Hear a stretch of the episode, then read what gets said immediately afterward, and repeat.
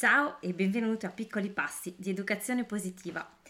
Sono Clio e se sei nuovo al podcast, qui è dove esploriamo come mettere in pratica un'educazione il più possibile consapevole e rispettosa, positiva, nel buon umore. E se mi hai già ascoltato prima, sono felice di ritrovarti.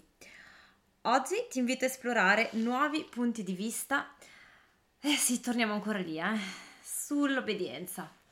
Su come mai tuo figlio non ti ascolta un respiro, un sorriso e cominciamo.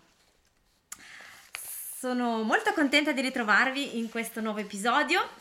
Um, che sta, in questo podcast che sta evolvendo, che sta crescendo, uh, per il quale sto esplorando con voi um, nuove strade, nuovi sviluppi e oggi vorrei riproporvi, raccontarvi, ri- rivedere insieme uh, parte di uh, quanto uh, ho riproposto durante il primo episodio della serie di Genitori per Crescere, che è una, una serie di tre incontri, tre training gratuiti dedicati ai genitori, in cui andiamo un po' a esplorare um, le chiavi per costruire uh, una relazione il più possibile autentica, serena e complice con i nostri bambini. Che cosa ci serve come si fa, perché invece arriviamo sempre con le tensioni, le incomprensioni, eh, sì, anche la disobbedienza, il senso di inadeguatezza, tutto questo bel putpurri di, di fatiche. Eh, quindi pronti per cominciare? Non eh, sono, come dire, temi molto ricchi, molto densi e, e, quindi ve li ripropongo qui in una chiave un po' diversa e naturalmente siete ancora in tempo per uh, iscrivervi per il secondo e terzo episodio che si terranno martedì 23 novembre e giovedì 25 novembre alle 13, quindi se mi state ascoltando più o meno in tempo reale fate ancora in tempo ad aggiungervi a noi. Eh, e cominciamo. Allora, inizierei da, um, da questo, no? Cioè, come mai viviamo in questo modo, uh, come dire, difficoltoso, di fatica, di tensioni. Um, questi momenti con i nostri bambini, noi magari ci eravamo fatti tutti un film prima di diventare genitori sul, sull'atmosfera idilliaca che avremmo avuto a casa, i giochi insieme, le risate, no? E poi a un certo punto ci ritroviamo appesantiti. Ecco, la pesantezza è la cosa che prima, in primis mi viene in mente. E uno dei principali obiettivi, e comincio spesso da qui, eh, di questi treni, di questi incontri, del summit, di tutte le cose che, che organizzo dedicate all'educazione positiva, è quella di capire bene dove stiamo andando con questi incontri, con queste formazioni, con questi training, qual è l'obiettivo perché um, trovo che a volte possiamo crearci un po' l'illusione di trovare la formula magica, trovare la bacchetta, eh, la soluzione che ci porterà ad avere eh, la, ser- la, serenità sempre e comunque, mm, di risolvere qualsiasi problema, di avere il bambino improvvisamente che eh, ci ascolta ogni colpo, ci obbedisce sempre, eh, non piange più, non urla più, non si agita più, è improvvisamente super ragionevole. E ci rendiamo già conto, no, mentre lo dico, che chiaramente è un'utopia, che chiaramente sarebbe anche una visione forse deforme di quello che è un bambino, no? Sarebbe non sarebbe neanche un, un bambino, insomma, non so nemmeno se, se possa essere desiderabile questa cosa. No, cos'è che desideriamo? Qual è veramente l'obiettivo finale alla fine della fiera? È quello di eh, trovare no, il modo per ehm, dare al nostro bambino l'accompagnamento, le risorse, gli strumenti perché possa crescere eh, nel meglio delle sue potenzialità, con eh, la sua autostima, con la consapevolezza di essere amato e che nel frattempo, mentre lo accompagniamo in questo viaggio, eh, stiamo anche un po' bene insieme, insomma, no? Um, e quindi è un cambiamento davvero più profondo in buona parte, in buona sostanza, su come noi vediamo le cose, su come noi vediamo noi stessi, il nostro ruolo, il nostro, i nostri bambini, no? Fa sì che, certo, magari le circostanze intorno a noi, le circostanze intorno a te resteranno uguali, però solo per il fatto che sviluppiamo uno sguardo diverso, solo per il fatto che alleniamo certe nostre capacità di guardare al di fuori della nostra scatola, già solo per questo le cose cambiano profondamente. Mi piace citare una frase bellissima di Wayne Dyer che dice se cambi il modo in cui guardi le cose, le cose che guardi cambiano.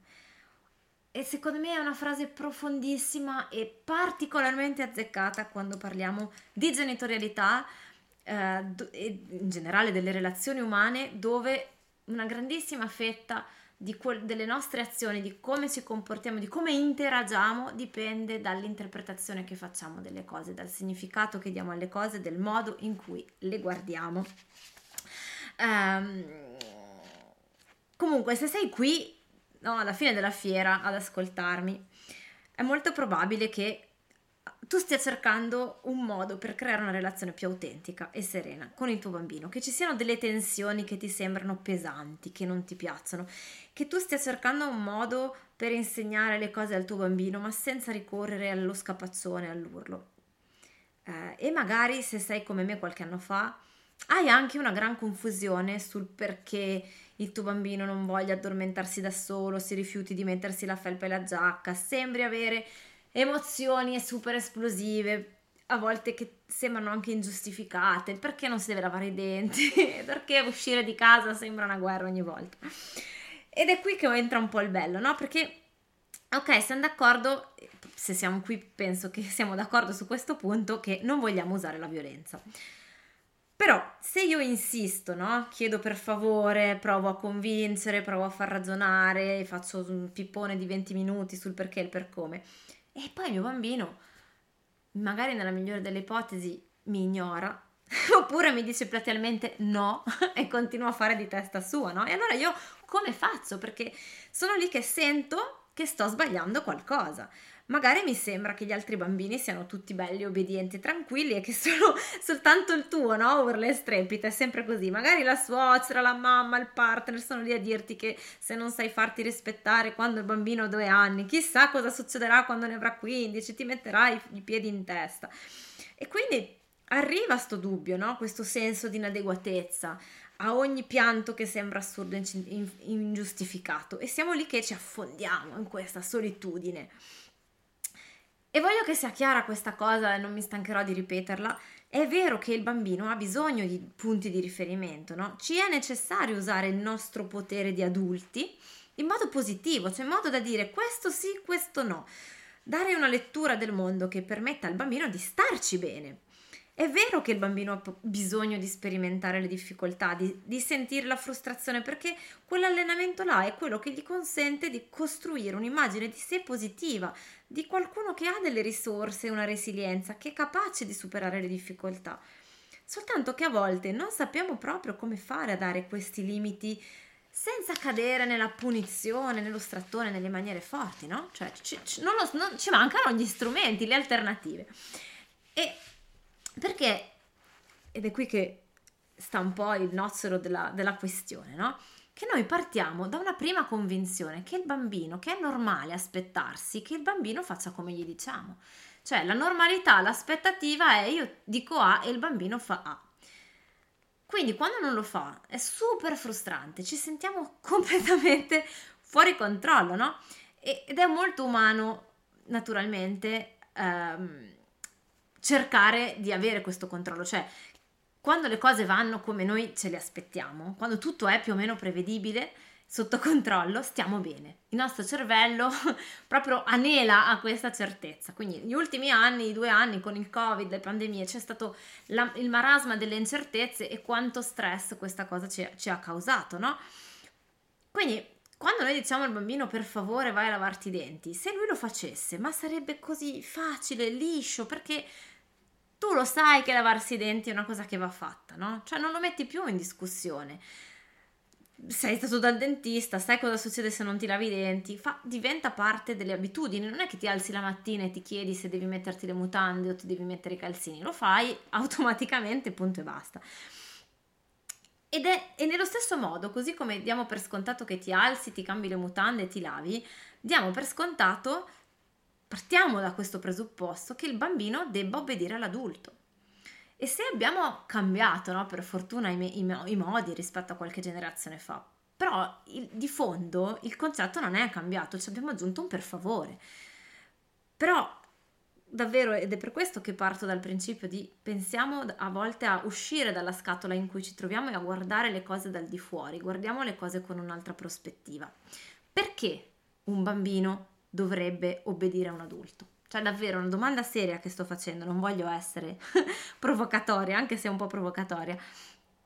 Ok, c- cerchiamo di rispondere davvero seriamente a questa domanda. Usciamo dal dato per scontato. Ok, l'adulto ha più esperienza, non, non ci piove. Però il bambino magari di anni ne ha due, ma anche se ne avesse sei o sette, no? Cioè come fa a capire cosa significa avere più esperienza? Poi è vero, ci sono le forze biologiche, istintive, affettive, no? la teoria dell'attaccamento ci dice che il bambino a noi adulti, mamma e papà, come punto di riferimento, quindi se noi siamo lì, se sorridiamo, vuol dire che va tutto bene, siamo nel migliore dei mondi. Se ci allontaniamo, se ci arrabbiamo, se siamo spaventati, lì si accende la lampadina, magari sono in pericolo, aiuto. Oh oh. per cui questo già è un meccanismo no? che fa sì che il bambino senta forte il bisogno di approvazione del genitore, di stare in sintonia col genitore, perché quell'amore lì, quella protezione, quella sintonia è anche sinonimo di sopravvivenza, però poi entrano in gioco altri bisogni, di quello di esplorare l'ambiente, di sperimentarmi nell'ambiente, di sentire che ho un impatto, un'influenza nel mondo intorno a me, che ho un mio potere personale. E, e allora davvero c'è da chiedersi, ma quando ci perdiamo completamente le, sta- ci, le staffe, mi ci metto anch'io, no? Perché il mio bambino non ne vuole sapere di lavarsi i denti, di fare quello che gli ho detto, perché non si guarda allo specchio per sei ore quando noi siamo lì in ritardo, guarda il soffitto, fischietta. Come mai ci fa andare così fuori di testa? Come mai ci succede? Perché se noi prendessimo come normale che il bambino si rifiuti a, un primo, a una prima richiesta, se dessimo per scontato, come acquisito, che il bambino fa le sue es- esplorazioni, che il bambino ha una sua volontà, eh, che il bambino testa, prova, sperimenta perché sta conoscendo se stesso nel mondo. Non ci arrabbieremo, no? Cioè non ci, non ci sembrerebbe strano, non ci faremo tutti questi viaggi di inadeguatezza, bla bla, perché mi ha risposto no. Lo daremo come per scontato e quindi daremmo altrettanto per scontato che poi sta a noi trovare il modo di guidarlo verso l'azione che eh, deve imparare a compiere, che, che, sta a noi intervenire prontamente, ovviamente, se il bambino si mette in pericolo, no? Um, e invece no, noi ci manda, ci manda fuori dai gangheri. Perché? Perché questa, questo cozza contro una convinzione profonda, culturalmente forte, che ci trasciniamo dietro da secoli, che il bambino debba obbedire all'adulto senza se e senza ma, perché di fatto è il più forte. E questo un, un, ci pone un problema oggi, no? Visto che non vogliamo più usare questi metodi coercitivi, ci pone un problema perché educare non significa trovare il modo per convincere i tuoi bambini a fare qualcosa. Non è questo, no?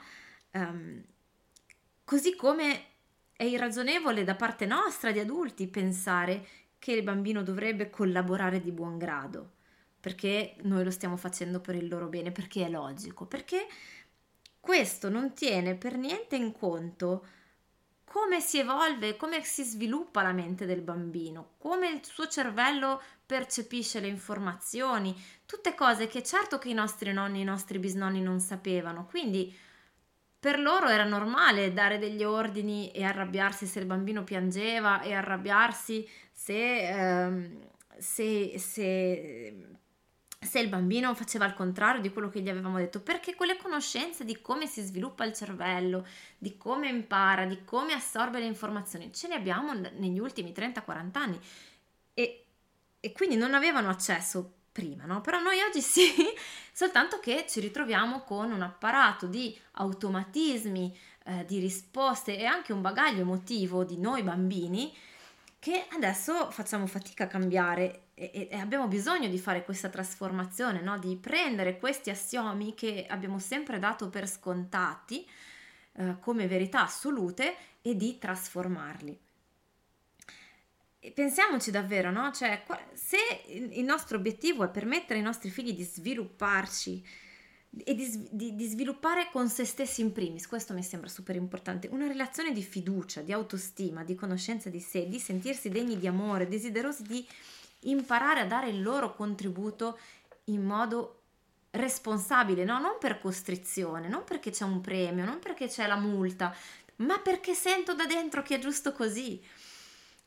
E, e per fare questo, uh, per sviluppare no, queste capacità anche di spirito critico, di, di intelligenza emotiva, eh, abbiamo bisogno di partire per forza da, um, dal nostro, dalla nostra consapevolezza, nostra di genitori, del perché facciamo le cose, del perché cosa stiamo sentendo, del perché mi fa arrabbiare quella roba lì quali sono i miei stati, gli stati interni, no? le emozioni, quello che sento dentro, eh, qual è il mio pensiero in quel momento, qual è il mio bisogno in quel momento.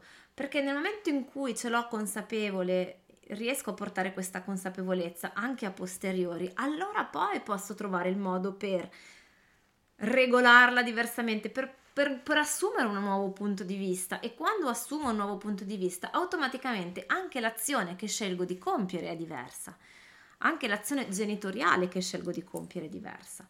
Ed è solo in quel momento lì che posso dare un esempio a mio figlio, no? Perché noi facciamo tutti questi discorsoni sulle emozioni, eh, sulla resilienza, sull'affermazione positiva, l'assertività, piruri pirurà, ma ma, ma davvero um, è fantastico, cioè benissimo che se ne parli. Attenzione, io non sto dicendo che non bisogna, no, benissimo, bello, però per poter far vedere ai bambini che cosa significa avere intelligenza emotiva, per poter mostrare ai bambini cosa significa l'empatia, e in primis abbiamo bisogno di fare un lavoro su di noi per capire noi che cos'è l'empatia, per capire noi che cos'è l'intelligenza emotiva, di fare anche un lavoro di autocompassione, no? di riparazione di quei momenti in cui noi bambini magari quell'empatia lì non l'abbiamo avuta, in cui noi bambini magari e i nostri genitori nemmeno, quindi non è un dare la colpa, i nostri nonni nemmeno. Io quando penso alla mia storia familiare, a certi episodi che mi hanno raccontato, ma certo che che non potevano avere quell'empatia lì quella volta che io ho pianto, quella volta che io ho detto di no, quella volta che eh, io non lo so cosa posso aver fatto, no? Perché loro stessi non l'hanno ricevuta e ce la trasciniamo dietro a catena. Allora, per rompere questa catena e per poter dare un modello diverso ai nostri figli, no? Un modello in cui davvero capiamo che cosa sentiamo e quanto questa interpretazione che facciamo di quello che sentiamo guida le nostre azioni e, e quindi passare a un'azione consapevole che significa un'azione scelta, non un'azione subita, un'azione scelta perché ho consapevolezza di tutti questi miei moti interiori, dei miei bisogni, di quello che voglio ottenere, no? E quindi scelgo l'azione migliore e non ci riuscirò sempre. Quando non ci riesco faccio un'azione correttiva, mi perdono, chiedo scusa, riparo, no? Eh, però eh, eh, solo nel momento in cui riesco a fare questo allenamento su di me, allora posso insegnare a mio figlio, guarda, quando senti questa cosa qua, eh, che noi chiamiamo rabbia, Uh, e che magari in te si manifesta con le guance rosse, la voglia di dare pugni e di urlare forte, eh, perché hai bisogno di sentire che... Eh, perché senti di aver subito un'ingiustizia e vuoi riparare il torto che ti sembra di aver subito, quando senti questa cosa fa- qua, la cosa più utile che puoi fare è intanto andare a fare due passi, respirare profondamente, sentire tutte queste cose che senti internamente, aspettare di arrivare di nuovo alla calma, ragionarci su, poi tornare lì e chiedere, parlare. Ok, cioè noi questo di fatto vogliamo insegnare ai nostri bambini, vogliamo insegnare ai nostri bambini tutto questo processo, per cui se ci arrabbiamo non spacchiamo le cose, uh, se ci arrabbiamo cerchiamo di capire come mai ci siamo arrabbiati e, e contestualizzando questo motivo una volta che siamo calmi, trovare una soluzione in maniera rispettosa, responsabile. Però per poterlo insegnare la, il primo step è poter dare l'esempio e quindi arrivare noi a a una consapevolezza dei nostri stati emotivi e dei nostri bisogni. E allora poi possiamo mettere in conto i nostri bisogni, i nostri stati emotivi, quelli dei nostri bambini e porre delle azioni educative consapevoli. Discorso ampio che io trovo assolutamente super affascinante, naturalmente ho le lucine negli occhi. Quindi um, tutto questo ne, ne, parliamo in maniera super più, molto più approfondita uh, in Genitori per Crescere, naturalmente è alla base del lavoro che facciamo insieme con le famiglie che, con, con, che lavorano, hanno scelto di lavorare con me in tempo per crescere. Uh, che tra parentesi aprirà le porte tra pochi, tra pochi, giorni. Quindi vi invito, se avete voglia di approfondire tutti questi discorsi, di vedere in maniera più insomma più, più, da vicino, concreta, come poi si traducano in azioni nel nostro quotidiano per fare questo allenamento. Vi invito martedì 22 alle ore 13 per la, prossimo, secondo, la seconda parte di Genitori per Crescere, la, registra- la registrazione è gratuita eh, e con l'iscrizione gratuita avrete accesso al replay se non potete essere in diretta e naturalmente in diretta è più bello perché chiacchieriamo eh, via chat. Vi abbraccio, vi ringrazio e vi do appuntamento a martedì allora. Un bacio!